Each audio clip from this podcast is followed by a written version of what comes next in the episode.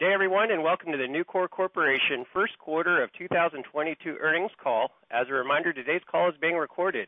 Later, we will conduct a question-and-answer session, and instructions will come at that time. Certain statements made during the conference will be forward-looking statements that involve risks and uncertainties. The words we expect, believe, anticipate, and variations of such words and similar expressions are intended to identify those forward-looking statements, which are based on management's current expectations and information that is currently available. Although Nucor believes they are based on reasonable assumptions, there can be no assurances that future events will not affect their accuracy. More information about the risks and uncertainties relating to these forward-looking statements may be found in Nucor's latest 10-K and subsequently filed 10-Qs, which are available on the SEC's and Nucor's website. The forward-looking statements made in this conference call speak only as of this date, and Nucor does not assume any obligation to update them, either as a result of new information, future events, or otherwise. For opening remarks and introductions, I would like to turn the call over to Mr. Leon Topalian, Chief Executive Officer of Nucor Corporation. Please go ahead. Good afternoon, and welcome to our first quarter earnings call. I'd like to begin the call by introducing our new Chief Financial Officer, Steve Laxton. During the first quarter, we announced the retirement of Jim Frias and the appointment of Steve to the role of CFO. Steve began his career in Nucor in 2003 and has spent the last eight years as our Vice President of Business Development. We're excited for Steve's future as CFO and welcome him to the executive team. And you'll be hearing from Steve in a few minutes about our first quarter financial performance. I'd also like to take the opportunity to thank Jim Frias for his 30 years with Nucor. He's had a tremendous impact on me, our team, and our company, and we wish Jim and his wife, Sharon, and family the very best in his upcoming retirement. Also joining us on the call today are members of the Nucor executive team, including Dave Sumoski, our Chief Operating Officer, Al Behr, responsible for Plate and Structural Products, Doug Jellison, responsible for Raw Materials and Logistics, Greg Murphy, responsible for Business Services and our General Counsel, Dan Needham, responsible for bar, engineered bar, and rebar fabrication, Rex Query, responsible for Sheet and Tubular Products, MaryEmily Slate, responsible for our Enterprise Commercial Strategy, and Chad Utermark, responsible for Fabricated Construction Products. Last year, we achieved record safety performance, beating the safety record we set in 2020, and the Nucor team is off to another strong start in the first quarter of 2022.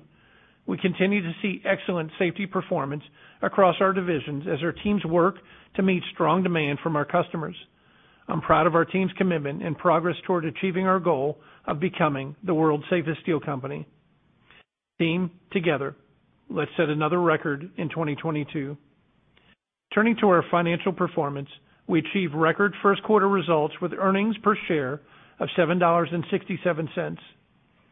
The quarter was marked by pronounced volatility as Russia's invasion of Ukraine impacted commodity markets and the supply chains of nearly every industry. While the Ukraine-Russia conflict certainly is having an impact on our industry, the much larger concern is the humanitarian disaster that has unfolded in Ukraine. The images coming out of Ukraine are heartbreaking, and our thoughts and prayers are with the Ukrainian people who continue to endure significant suffering due to the invasion. The onset of the pandemic in March of 2020 and the Russian invasion of Ukraine are two recent events that upended markets and showed the resilience and sustainability of our business model. Our flexible production process and diversified product portfolio have helped us to thrive in the volatile market conditions that followed. I'm extremely proud of how our Nucor team has navigated the pandemic and several unexpected supply chain disruptions over the past two years. We are on the cusp of completing $4.1 billion in strategic organic growth investments by the end of 2022. We have also completed $2.1 billion in strategic acquisitions and returned approximately 4.8 billion in capital to our investors through the last five quarters. Our balance sheet remains under-levered, and we have a fresh series of new organic growth initiatives that are just getting underway. Nucor delivered breakout record performance in 2021, and now we're beginning 2022 with a new quarterly record, which we expect to surpass again in the second quarter. Our team's ability to navigate the current disruption to the seaborne pig iron markets highlight the benefit of Nucor's powerful and adaptive business model. Pig iron makes up roughly 10% of Nucor's overall metallic supply in a typical year. Russia and Ukraine have historically accounted for over half of that supply. However, at the outset of this war, we immediately ceased all purchases of pig iron and any other raw materials from Russian suppliers. We could do this without disrupting customer supply or quality because we have worked over the years to effectively manage the risks related to our raw material needs. While we have not been able to source material from Ukraine since the war began, we look forward to partnering with our Ukrainian suppliers when conditions in the region permit. We have several advantages that are enabling us to manage through this disruption, including good long-term relationships with numerous pig iron producers globally, reliable DRI production capabilities in Trinidad and Louisiana that are particularly helpful in this environment, the ability to increase our production of low copper shred, and to continue to invest in additional technologies for high-quality metallics, especially those that can help us further reduce Nucor's carbon footprint. And our DJJ brokerage arm that has once again proven its value as it utilizes its broad network to ensure our steel mills have the scrap they need to meet our customers' requirements. Turning to current market conditions, we continue to see robust demand across the key end-use markets we serve. Some markets, like automotive, continue to be constrained due to supply chain issues. Last year, we realized outstanding results despite key markets such as automotive and energy being challenged and well below their averages and our initial expectations. The first quarter of 2022 was similar, with very strong overall demand despite continued supply constraints, production challenges in automotive, and relatively tepid response for energy products despite strong pricing for hydrocarbons. And now let me provide a quick update on some specific growth initiatives. During the first quarter, we completed our acquisition of a majority stake in California Steel Industries. And as we've discussed on our last call, this $400 million investment expands our geographic reach in the sheet market to the West Coast, grows our portfolio of value-added sheet products, and creates supply chain efficiencies with Nucor's downstream businesses in the region, including Verco and Hannibal Industries. We welcome CSI teammates to our Nucor family. We also announced plans to modernize and expand the product capabilities of our sheet mill in Crawfordsville, Indiana, by adding a construction-grade continuous galvanizing line and pre-paint line. The construction-grade continuous galv line will have a capacity of 300,000 tons per year, while the pre-paint line will have an annual capacity of 250,000 tons per year. Crawfordsville was our first sheet mill, pioneering EAF thin slab casting. These projects in Indiana will enhance Crawfordsville's ability to competitively serve the regional construction market. Earlier this month, we announced plans to build our third rebar micro mill in Lexington, North Carolina. We have had great success with our micro mills in Missouri and Florida and saw a real opportunity to supply rebar to the fast-growing region between Washington and Atlanta. Population growth in this region, along with the new federal infrastructure spending, is increasing rebar demand. The site in Lexington is near abundant scrap supplies and transportation corridors, allowing us to efficiently deliver rebar to customers in the Mid-Atlantic and Southeast. We're really excited to be growing our presence and creating jobs in our home state of North Carolina. With regard to our modernization and expansion project at Gallatin, the team there has completed commissioning the EAF and LMF. The caster and second down coiler will be commissioned during the coming weeks. Following that, we'll have seven-day outage in early June to commission the roughing mill and hot mill crop shear. By June, all of Gallatin's new capabilities and capacities will be online.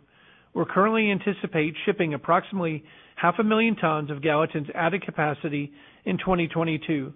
By Q3, Gallatin should be able to produce at a 3 million ton per year rate.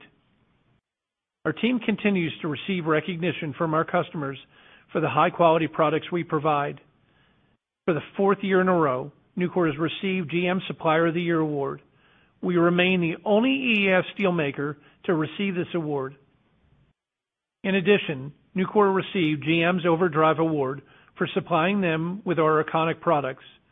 GM is our first customer to receive these products, and it is an example of how we work and listen to our customers to help them achieve their sustainability goals.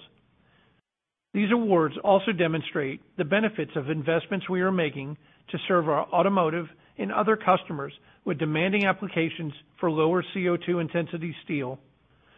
To our Nucor team, you should be extremely proud of receiving this recognition for four years running.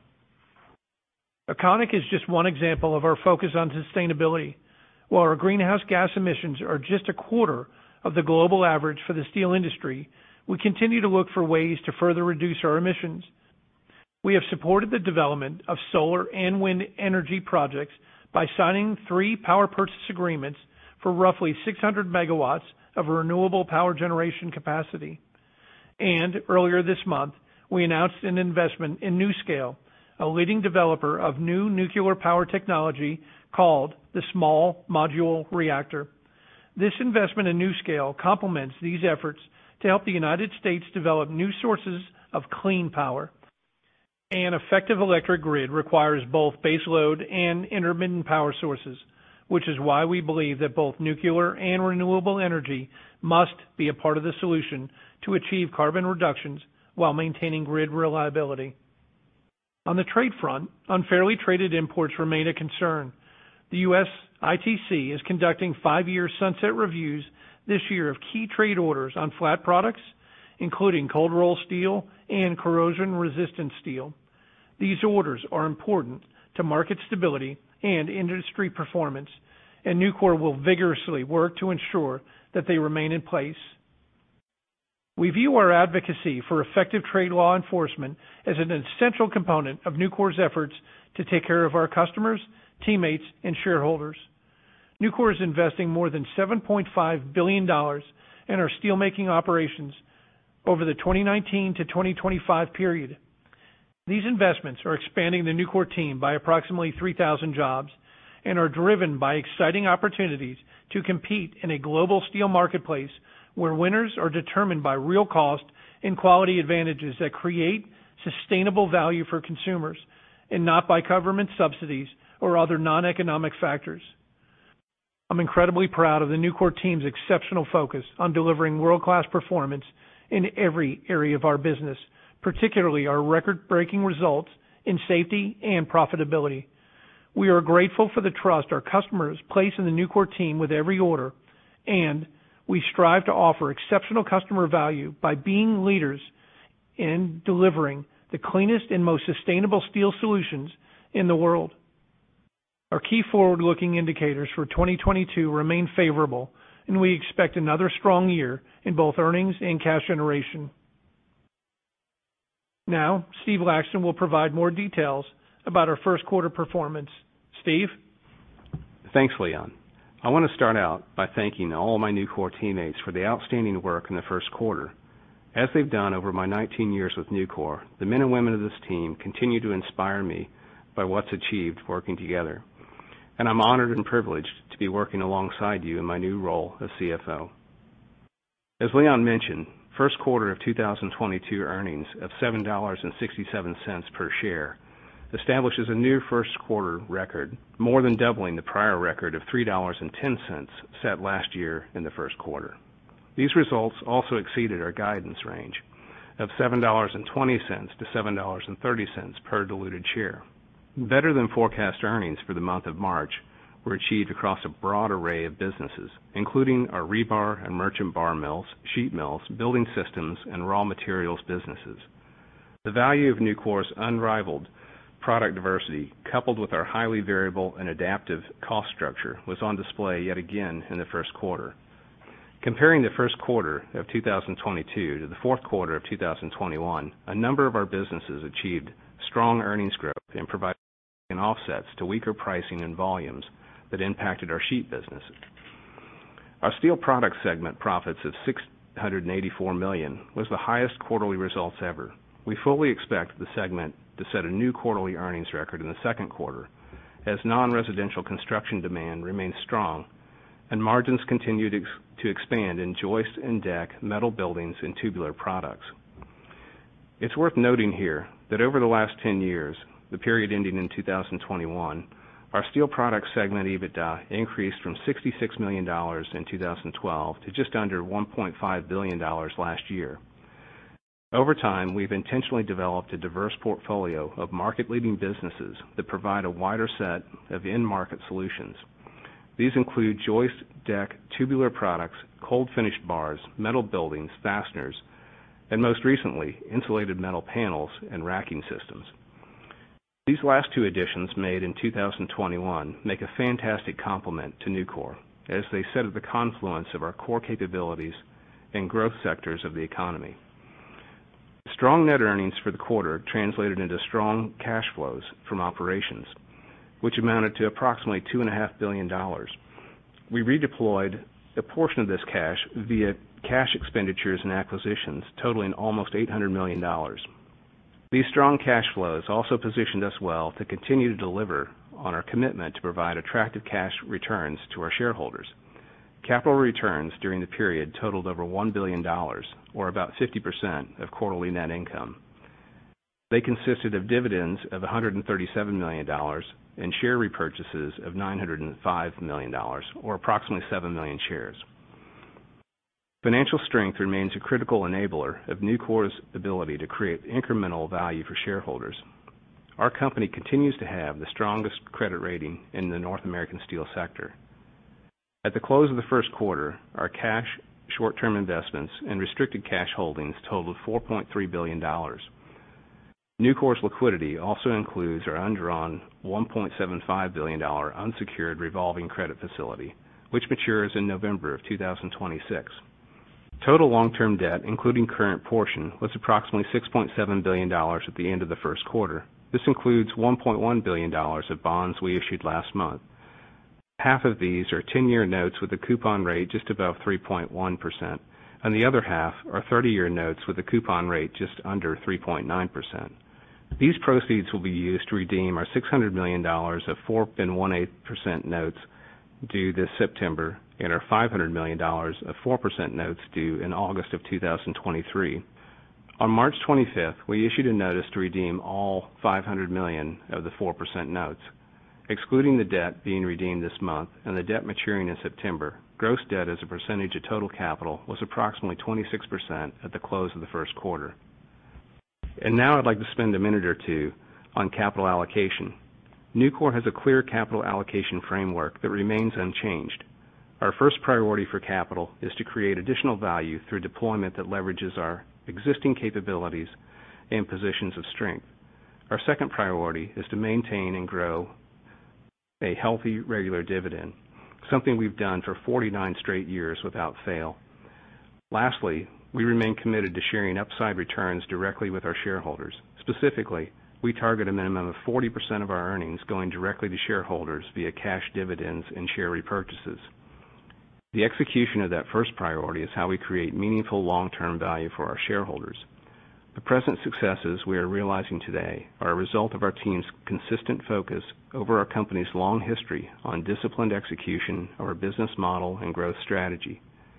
Today, we are laying the foundation for a future of further value creation. Let me highlight here a summary of some of the key activities. As Leon mentioned, with the completion of Brandenburg later this year, we will have deployed approximately $4.1 billion of capital over the past few years on 10 significant projects that enhance Nucor's competitive position across its product portfolio. We remain confident that these 10 projects will generate annual EBITDA of at least $600 million during normal market conditions. During stronger environments, such as 2021 and 2022, we can expect far better results from them. You may recall that during our fourth quarter earnings call, we noted that five completed projects accounting for approximately $1 billion of capital spending generated about $675 million in EBITDA during 2021.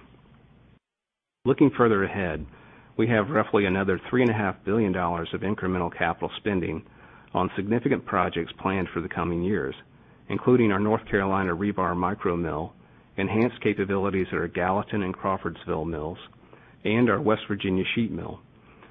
We expect that once fully ramped up, these facilities will be able to generate around $700 million of incremental EBITDA annually for Nucor, again, during normal market conditions. In addition to our organic growth opportunities, Nucor continues to engage in strategic and targeted M&A activity. As Leon mentioned, we've deployed about $2.1 billion in capital via acquisitions during his tenure as CEO. Collectively, these investments further differentiate Nucor and create a powerful catalyst for future sustainability and shareholder value.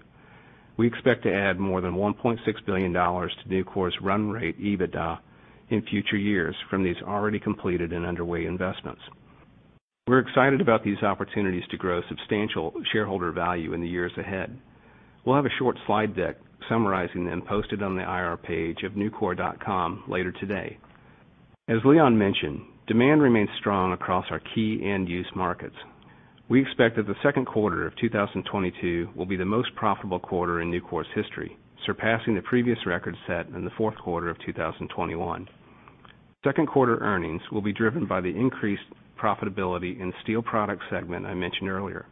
In addition, the steel mill segment earnings are expected to strengthen due primarily to increased profitability of our sheet and plate mills.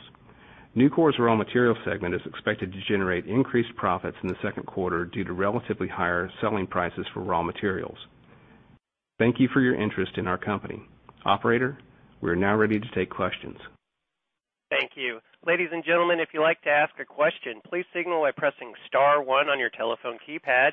Using a speakerphone, please make sure your mute function is turned off to allow your signal to reach our equipment. Again, please press star one to ask a question. We'll pause for just a moment to give everyone an opportunity to signal for questions. We'll take our first question from Emily Chieng with Goldman Sachs. Please go ahead. Good afternoon, Leon and Steve, and uh, thank you for the update today. Uh, my first question is just around uh, the volumes that we did see in the first quarter. It looked like there were some declines in plate and maybe modestly lower sheet shipments sequentially. Um, any sort of end market that's particularly driving that? And then expectations for, the rest of the year as we progress. Um and maybe on that same note, I would note that, um, steel mill operating rates were noted to have fallen to 77%. Is that just a function of a higher denominator? Emily, thank you for the questions. Um, if I forget the second or third ones, please remind me. But let me begin with um, um, kind of the backdrop of what uh, we saw in Q1, and I'll begin with sheet and uh, Rex Query, our EVP of sheet, might jump in here for a point or two. As we saw and move from Q4 and really an end of a historic year in all of our product groups and company in 2021 into 2022, um, we obviously saw kind of about three factors um, culminating in the end of the year. One was imports um, coming back in largely from Mexico and Canada. Two, the distributors really uh, got full. Three, the mills all caught up sort of at the same time.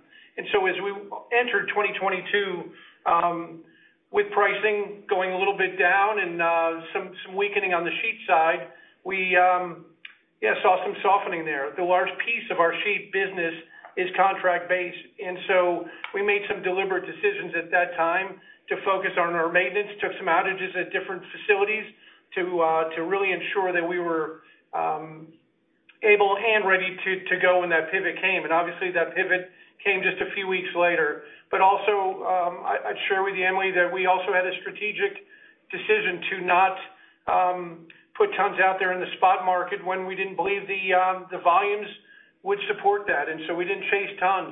And as a result, uh, you saw some of our utilizations drop some. Uh but again, as we see the uh, underlying demand in sheet and plate, it continues to be incredibly resilient. And as we, Steve just shared with you earlier, we expect Q2 to be an incredibly strong position. Further, as we talk about profitability for Q2, part of the reason why we see Q2 being a record is because um, uh, of our approach commercially and how we're moving through. So you're gonna see those higher priced tons, again, that pivot coming in February into early March, flow through into uh, Q2 uh, very, very quickly. Rex, anything you'd add to that on the sheet side? Al Behr, maybe a comment or two on plate. Yeah. Emily, thanks for the question, and well covered. I can only add a few items. I think Leon did well at setting the stage of what happened late in the year as we progressed. And basically what we saw uh, was those conditions being corrected as we entered early into the first quarter. So uh, the second part you asked was about expectations for the remainder of the year, and I'll tie that in with the utilization. To the uh, utilization at 77% you mentioned, we're going to see a substantial increase of that. We positioned ourselves well with the outages we've had and the maintenance work that occurred to be able to do that and ramp up. For the remainder of the year, we uh I can speak for the next uh you know coming months. Bookings have been very strong. Backlog has increased. So we see strength. Underlying demand Uh, in our core segments that we have uh, in the economy in general are very strong.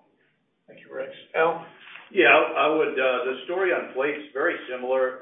Emily, I'll just add a couple more comments in detail. You know, when we look at the market, we look at a couple of levels. One is at the end user level, where the consumption actually takes place. And as Leon covered, we saw strong demand there. I would say fabricators remain noteworthy in their strength. The construction business, heavy equipment remained uh, noteworthy in its strength. There were several areas there where that pull from the consumptive side was strong.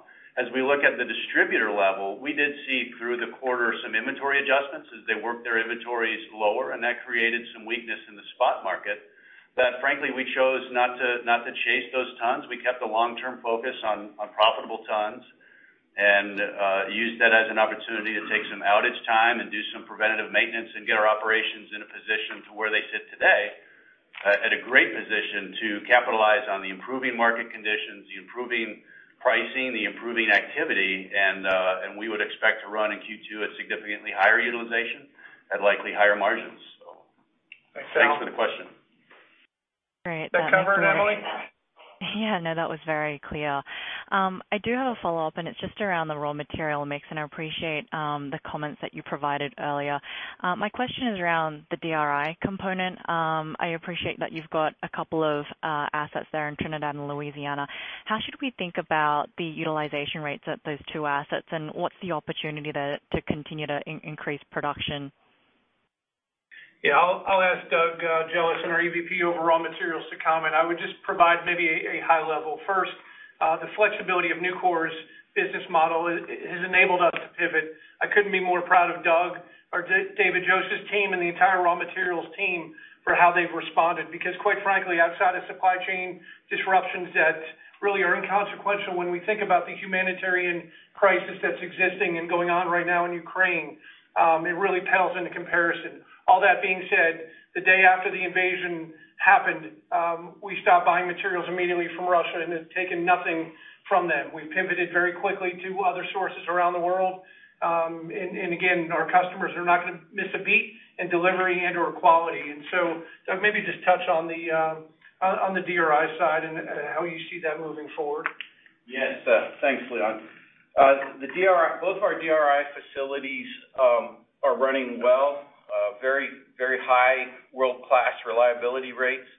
Uh we are seeing a little bit of dip as the production went down in the first part of the quarter, and now we're bringing those back up and would expect to run near full capacity the balance of the year. Doug, why don't you touch on the flexibility internally of the demand where we can shift some products? Yeah. You know, a number of things I'll touch on. So historically, we run about 10% pig iron in our mix, as Leon mentioned in the opening comments. Uh, we've adjusted that. Today, we're running about 6% of our mix is pig iron. Um, we also historically, in our sheet business, run about 25% prime scrap. So the DRI, you can see, gives us a very different mix in our profile going into our sheet mills in there. As Leon mentioned, the team has done an outstanding job of really just turning things around literally overnight. And and that doesn't happen overnight. That happens from years of investment and training and developing of the team and understanding the market and being able to read the signs and react quickly. Great. That's very clear. Thank you. Thanks, Emily. We'll take our next question from Carlos de Alba with Morgan Stanley. Please go ahead. Uh, thank you very much. Uh, good afternoon, uh, everyone. So, maybe just follow up on the metallics mix. Uh, you know, how do you complement the rest? If you're right now running around 7% pig iron, 25% prime scrap, uh, how do you see the component of shredded scrap there? Uh, and, you know, what else can you tell us on that front? And then, more broadly on the cost side, um, how are you dealing with the with the uh cost pressures on the labor side, on the energy front, on the natural gas? What can we expect there going forward? Okay. Um, let me maybe start with the latter, and then Doug, maybe uh, some other color on the you know, As you talk about the raw material, You know, Carlos, we have an incredibly flexible supply base that really gives us the ability to switch between prime and low copper shred. We're doing a lot of things internally, as well as looking at technology externally that continue to move us up, A, from a sustainability standpoint, um, in bringing in lower CO2 Uh, products into our mix, but also to um, give ourselves the opportunity to rationalize how do we use that DRI across the Nucor fleet. Um, you know I think the second part of your question was. Yeah. Carlos, this is Steve. You're asking about cost and inflation pressure, really. And when you think about Nucor, um, inside of our mills, uh, the metallic is roughly 70% of the cost. That is um, typically correlated highly with steel demand. So it's not going to move in particular you know, sensitivity to CR, you know, um, any kind of inflation indexes or things of that nature. And then when you think about other major cost components, at least for Nucor, not for steel making in general, but because of the efficient, highly variable cost model that we have, it's a little bit different. Um, in our case, energy is a very large portion of that remaining cost, and most of our energy comes from electricity. And most of that is under tariff rate programs, uh, and varies from state to state. So there's not a direct and immediate uh, exposure necessarily there. On natural gas, Nucor is extremely well-positioned on that. We typically uh we use a hedge program, and we have physical capabilities to produce gas. Those combine to fit today about uh, 50% of our expected needs for 2022, and we're already hedged with about 40% of the expected use for 2023 and 2024. All those prices are well under the current strip prices. Uh that's because of the active hedge program that we've had in place for a number of years. So we're relatively, um we're not immune to inflationary pressures. We certainly see that in freight and other areas, but we are pretty well positioned to manage through those those changes. Thanks, Steve. Doug, anything you'd add on the raw materials? Yeah, Carlos, just one more comment on the shred. I don't have a specific number for that because all those numbers change really daily, weekly to give us the optimum cost in it.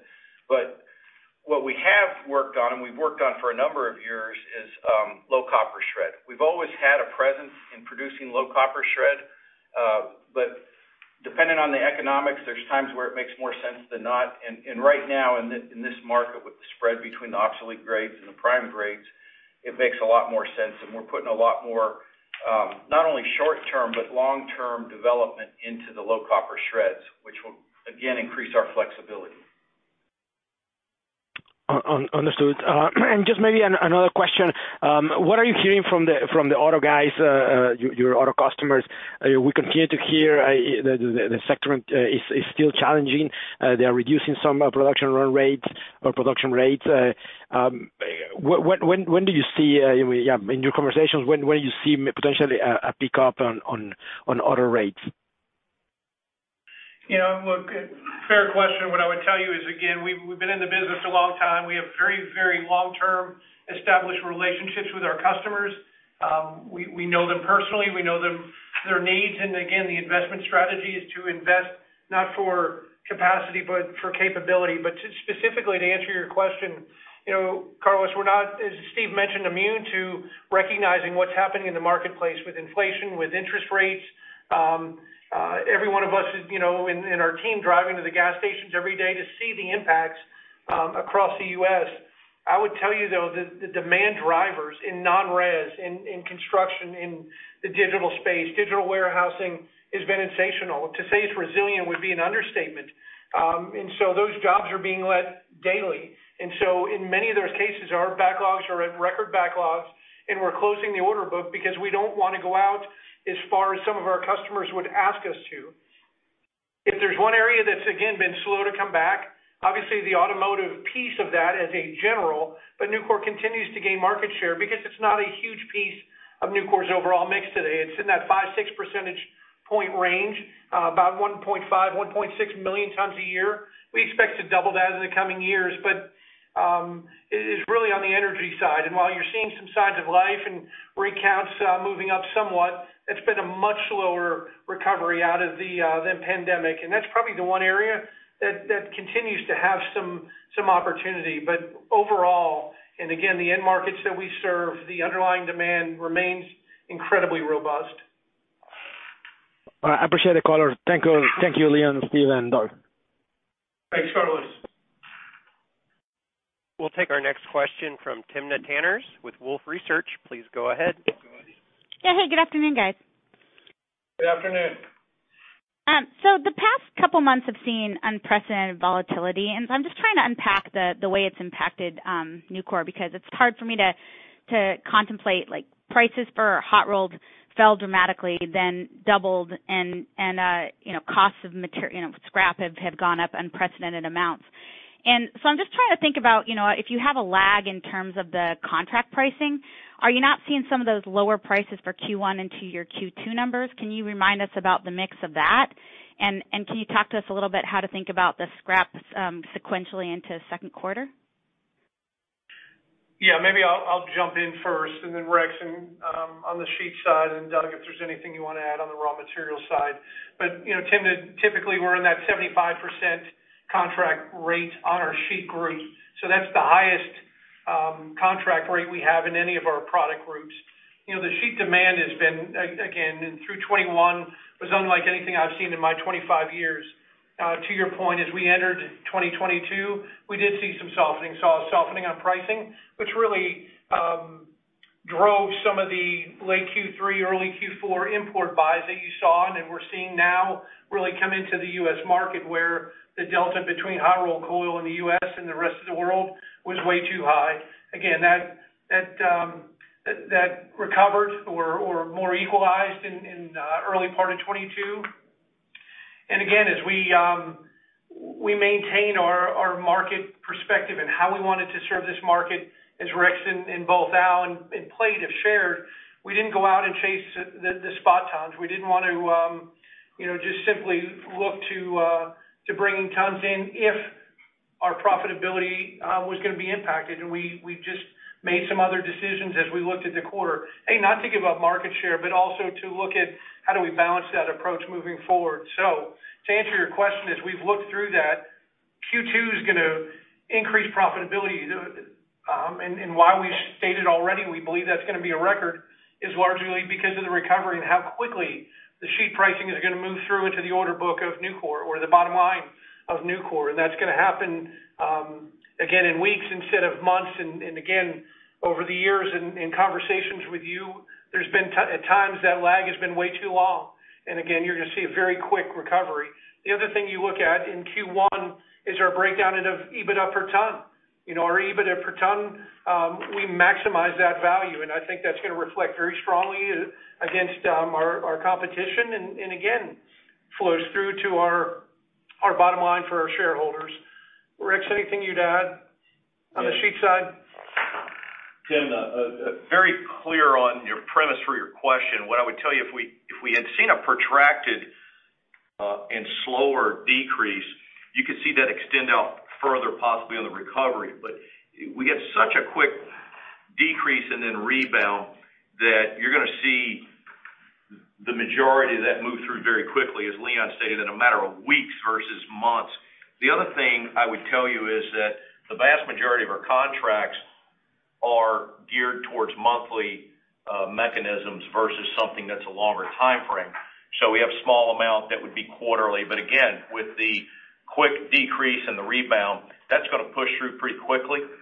The other that I would say, as Leon mentioned, as we saw the spot pricing decrease. We didn't go and place take the orders for that. So now, as we have that opportunity, the market strengthening, we do have the opportunity to place spot tons at higher pricing than we would have a matter of weeks ago. And so that's actually going to help bolster the price and kick it up even quicker. So that's the understand the premise, uh, but we see it being tempered by how we manage through this. Okay. That's helpful on the monthly. Mm-hmm. Timna, this is Doug. One other thing that mm-hmm. is a little bit different is how we're leveraging our vertical integration. And we have a much tighter tie from commercial operations and raw materials. And that the reaction time to prices moving against scrap is much, much quicker than we've seen in other swings. So, you know, building on what uh, Rex has said and stuff, we expect that lag to be shorter with this. And look, last point, Timna, is you know, as we've seen throughout the years and decades, when scrap prices are really high, so are steel prices. And again, that's what you're seeing today, and that's reflecting in the bottom line. Got you. If I could, a follow-up, just to understand um, the answer to Emily's question, and I know you mentioned the commercial strategy, but prices were weak in the first quarter, but demand was strong, um, from everything I heard from you. If I misunderstood, correct me. But your volumes fell 20% year-over-year on sheet. They were only up like, 0.4% despite strong construction and bar products.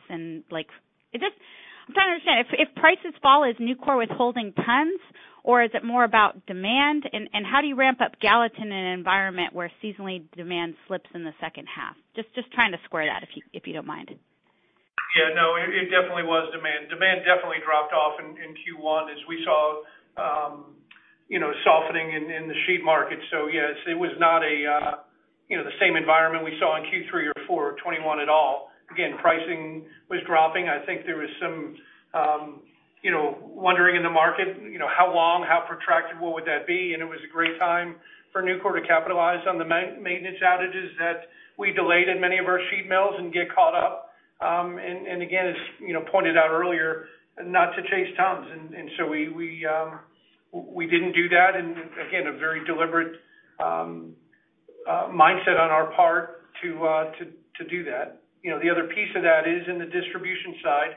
Um, you know, as those, that supply chain side of distribution was full, um and they didn't enter the market nearly as aggressively as we would have typically seen in years gone by in the early part of uh you know a January or February timeframe, trying to you know, understand what the market was going to do longer term into the back half of Q1 into Q2. I think, again, that pivot came very quickly, and those tons are back and flowing. And so I think you're going to see, well, I know you're going to see a significant increase in utilization rates across both our sheet and plate groups. Got it. Okay. Thanks again, guys. Thanks. We'll take our next question from Seth Rosenfeld with BNP Paribas. Please go ahead. Good afternoon. Thanks for taking our questions today.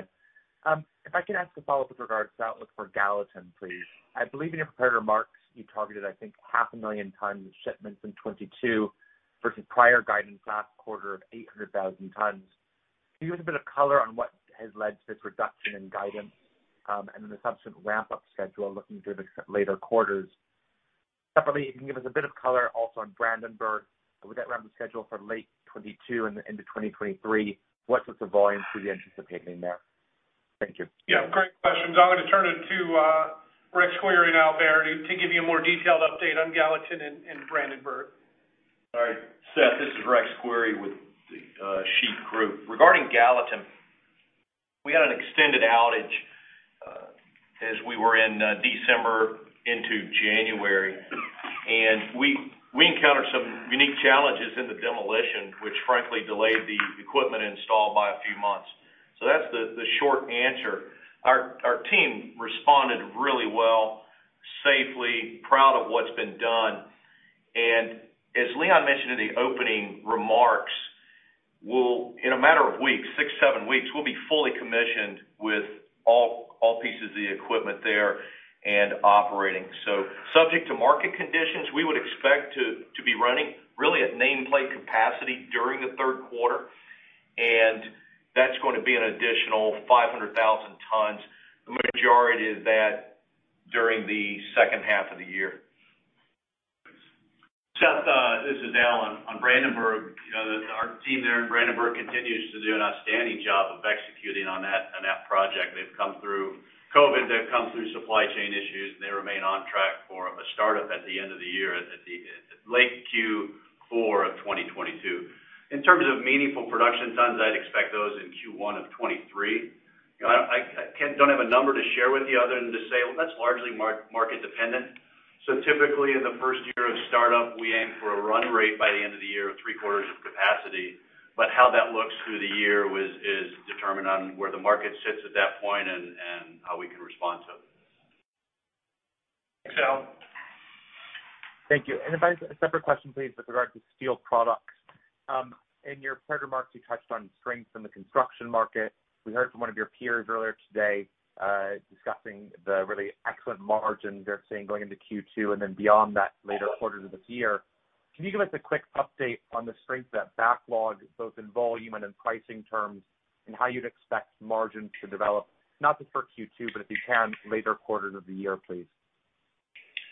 Yeah, certainly, Seth. I'll ask Chad Utermark to comment on that. Just as a backdrop, the performance of our products groups has been spectacular. And uh again, I couldn't be more proud of how they've responded, again, and what they've done and how they've achieved. And uh we expect continued great things and improving things as they head throughout the year. But Chad, you want to provide a little more detail on the products?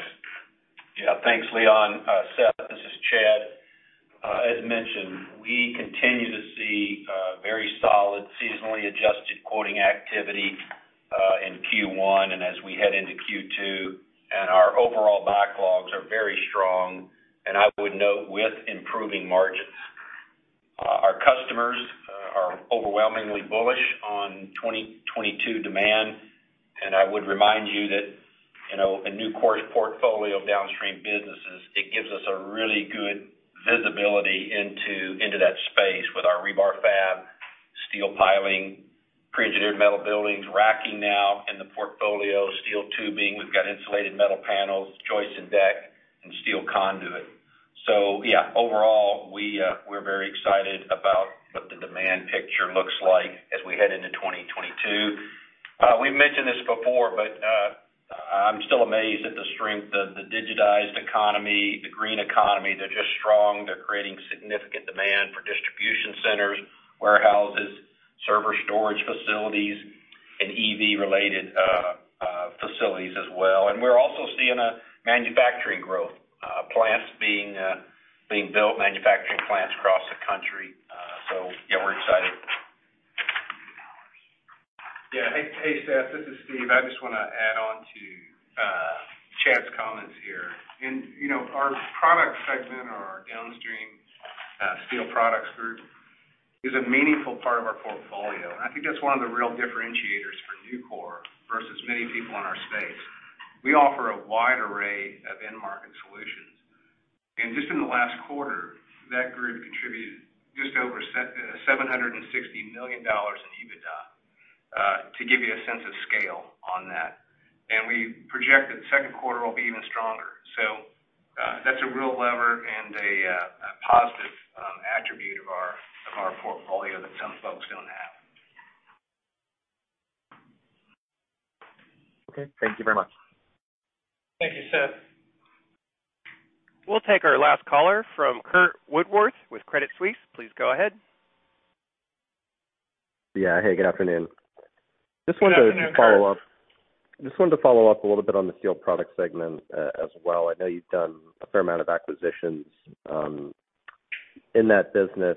So I guess when you look at the backlog and kind of the long-term you know, earnings power of the business, do you feel like the 1Q run rate um, you know, is fair? And then in terms of 2Q, um, just given your guiding to earnings being up, even though you've got some spread compression potentially in the long product side of the portfolio, it seems to imply that uh, EBITDA would be up pretty significantly in the steel products business. I was wondering if you could give any um, more granularity on that.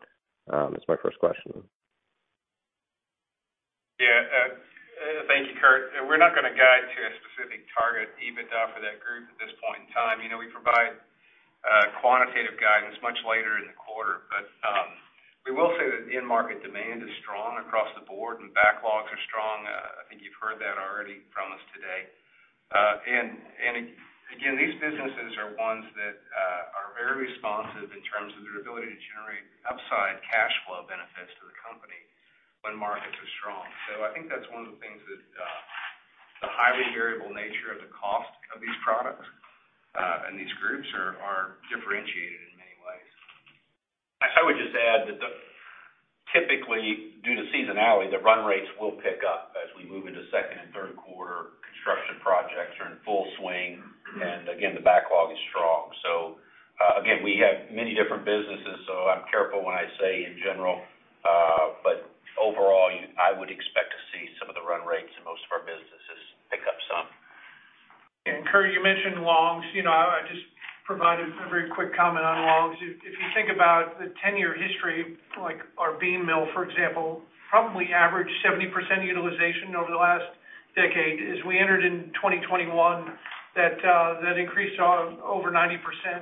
And so that that that beam mill and that market leadership position we have in structurals creates a uh, incredible earning power. And again, that demand and those drivers remain very strong, both in beams and rebar and um, most of our longs businesses that are generating um, incredible returns for our company. Okay. And and then with respect to M&A, would you expect to continue to deploy more capital into the steel products segment? And then um are you evaluating any potential increased investments to, say, further DRI um, or other sorts of ways to get more captive pig iron prime scrap? Thank you. Look, as we continue to, again, set the first quarter record, as we set record earnings in 2021 at uh you know over $6 billion of earnings, we're continually looking for ways to deploy that capital. As Steve laid out earlier in his comments about our capital allocation framework and philosophy, it is first to reinvest in in growth, and we're going to do that in a multitude of ways. Our mission statement is eight words. It's grow the core, expand beyond, and live our culture. The core being those core assets. So, yes, you're going to see us continue to do things like the micro mill, like the West Virginia plant, like the expansion at Crawfordsville. Then on the expand beyond piece, like the cornerstone acquisition of the insulated metal panel building or Hannibal Industries and bringing on the racking, those things will continue to uh to be great opportunities for Nucor to continue to uh to diversify and grow our portfolio. Then there's a whole bunch of irons in the fire, Kirk, that I can't talk about, that we're going to continue to look and bring uh, and maximize shareholder value that uh, we're really excited about. Okay, great. Thanks very much. Thank you. Ladies and gentlemen, this concludes today's question and answer session. At this time, I'd like to turn the conference back to Leon Topalian for any additional or closing remarks. Thank you. As we conclude the call today, I just want to thank our team for your continued focus in delivering on um, our most important value, the safety, health, and well-being of all 30,000 men and women who make up the Nucor family. To our customers, thank you. Thank you for the trust that you place in the Nucor team with every order. Our investment strategy is to build the capabilities to serve you today and well into the future. And finally, to our shareholders, thank you for the trust that you place in us with your valuable shareholder capital. We look to steward that well, maximizing your returns. Thank you for your interest in Nucor, and have a great day. Ladies and gentlemen, this concludes today's conference. We appreciate your participation. You may now disconnect.